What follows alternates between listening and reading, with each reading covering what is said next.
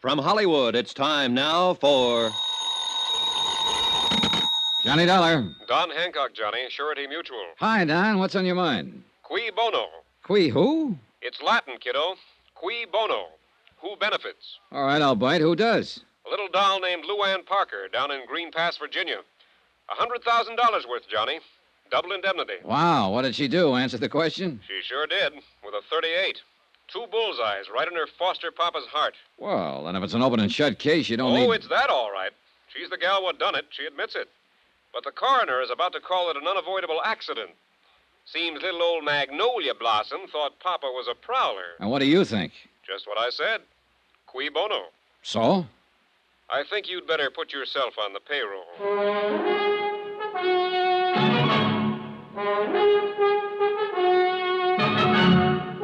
Tonight and every weekday night, Bob Bailey in the transcribed adventures of the man with the action packed expense account, America's fabulous freelance insurance investigator. Yours truly, Johnny Dollar.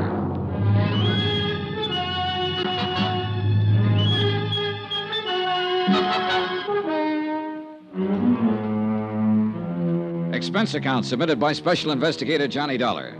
To the Home Office, Surety Mutual Insurance Limited, Hartford, Connecticut. The following is an accounting of expenditures during my investigation of the Cui Bono matter. Item one, $78.45. Transportation and incidentals, Hartford to Green Pass, which was a village of some 12,000 people, hidden among quiet wooded hills, and located, as I discovered on arrival, some three miles from the railroad station.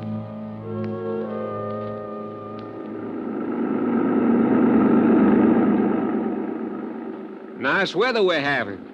Yeah, it's fine. You from New York? Well, near there, Hartford. Bet you ain't been having weather like this up there. No, no, it's been pretty cold. You say your name was Dollar? Yeah, Johnny Dollar. I'm Jake Deagley. You here on business? That's right. Well, I wouldn't count on finding much here. Green Pass is what you might call a one horse town.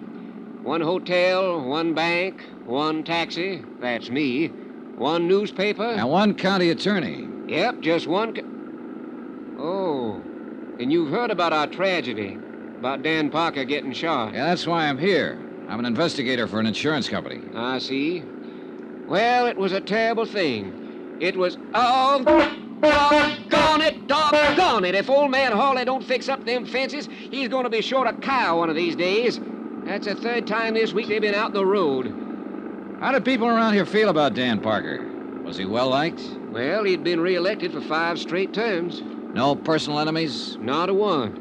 There ain't a man in Green Pass that. Hey, what difference does it make whether he was well liked? You know how he was killed, don't you? Yeah, I understand he was shot accidentally by his stepdaughter. That's right. And what difference does it make whether he had any enemies? Well, none, probably. But when an insurance company holds a policy as large as the one they carried on Dan Parker, they want to know the full circumstances surrounding the death. Well, there ain't no mystery about it, Mr. Dollar. That poor girl took him for a burglar and shot him, that's all. And it mighty near broke her up. Say, what about her, Jake? Is she well liked? Well, let me put it this way. I'm 52 years old. I got a grandson, 17. And we're both in love with Lou Luann Parker. I see. And there's 5,000 other males in Green Pass that feel the same way. She get along all right with her stepfather? They worshipped each other. She was all Dan had since Mrs. Parker died nine years ago. They was thicker than thieves, them two. Rode horseback together, went fishing, took trips together. Well, then it's understandable that she'd be pretty broken up. It was terrible for her. She went clean out of her mind when she realized what she'd done. So tell me, was Dan Parker a wealthy man? No, fairly well to do for these parts, but no ways wealthy, the way you'd think of it in New York, for instance. Then I imagine the Parker girl would think of a $100,000 as being a pretty sizable fortune. Mr. Dollar, let me give you a little advice. Oh? You got a job to do, fine. But if I was you, I'd be mighty careful how I went about doing it. Why so? Well, people up here in the hills are kind of standoffish at best. And if you go around hitting what you seem to be hitting at, you're going to get yourself a mess of trouble.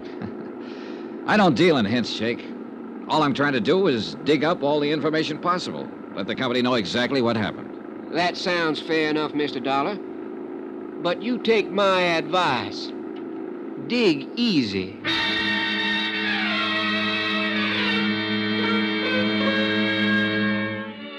Jake Digley's one man taxi service dropped me off at the town's one man hotel. I signed in, left my bags, and did a quick resume of the case which Don Hancock had given me in New York. I tried pumping the hotel proprietor, but when he found out who I was, he frosted up like a mint julep on a sultry day. But he did tell me I could find the sheriff across the square at the town's one pool room. It turned out to be a one man place, too. And at the moment, Sheriff Jim Peterson was the one man. Huh? Oh, glad to know you, Mr. Dollar. Uh, just a second now. Uh, watch me get that there three ball down there.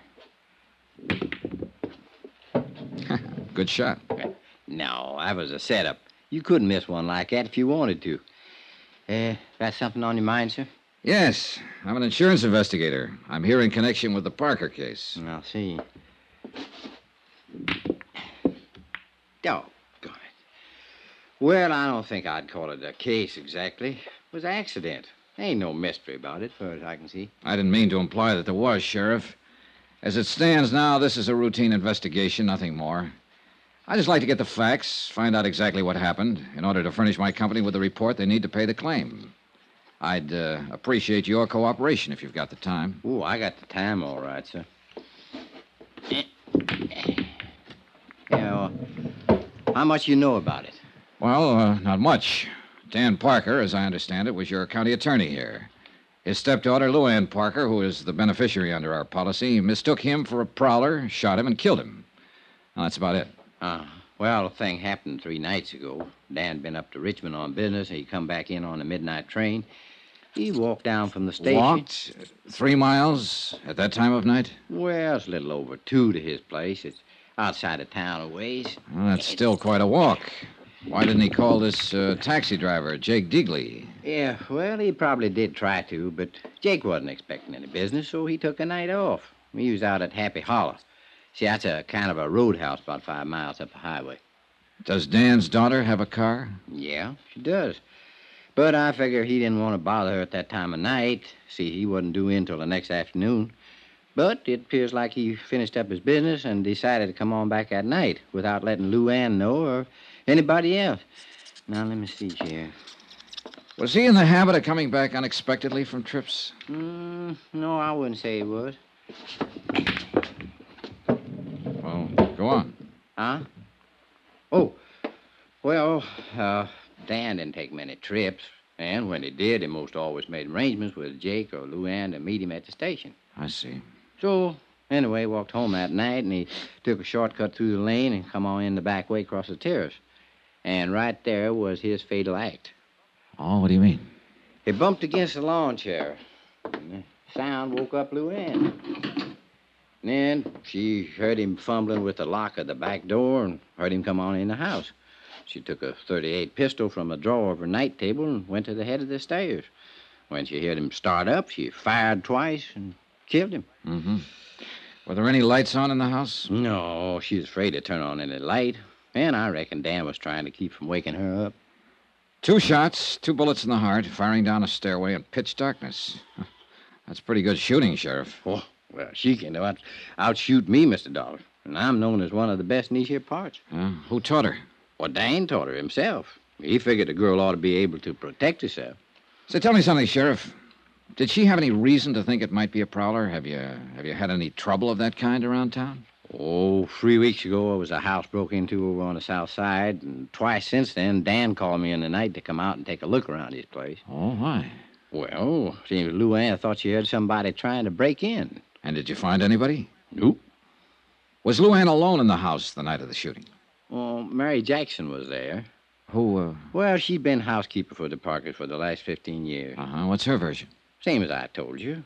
She heard the shots, saw the lights in the hall come on, and heard Lou Ann scream, Father. How did the girl and her father get along? Well, it couldn't have been any closer. She pretty broke up about it. Uh, you talked to her yet, Miss Dollar? No, not yet. No, I didn't think so. Oh, what's that supposed to mean? Well, I mean, if you had, you wouldn't be asking a lot of these questions. Or at least you wouldn't be asking them in the way that you are. What way, Sheriff? Well, like you figured the Parker girl was actually guilty of something.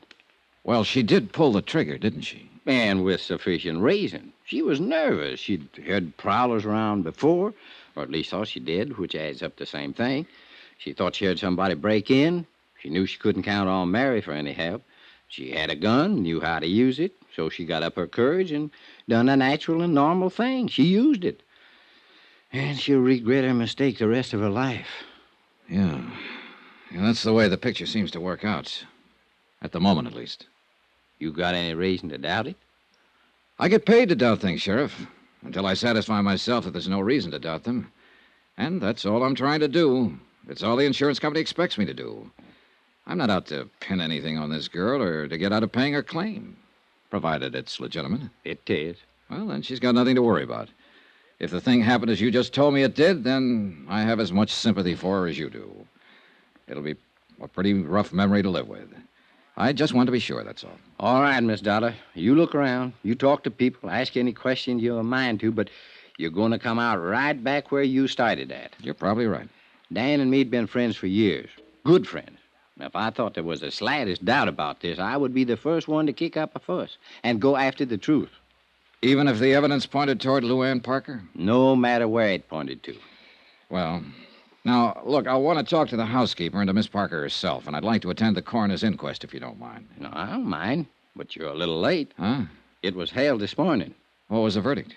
Death by misadventure, unavoidable accident, with no recommendation for prosecution. I see. Would it be possible for me to see a copy of the transcript? It would. I'll ring the coroner and tell him to expect you.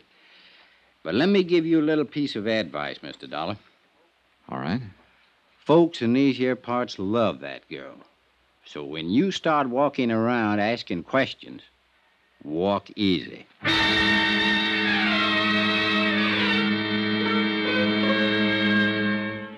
I went over the coroner's report and found nothing.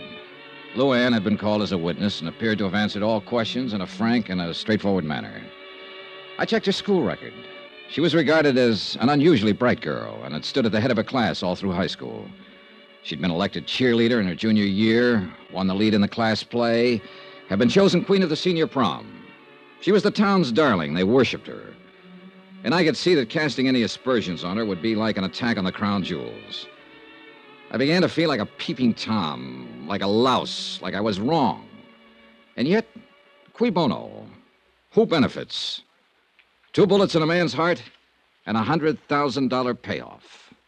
I had to be sure.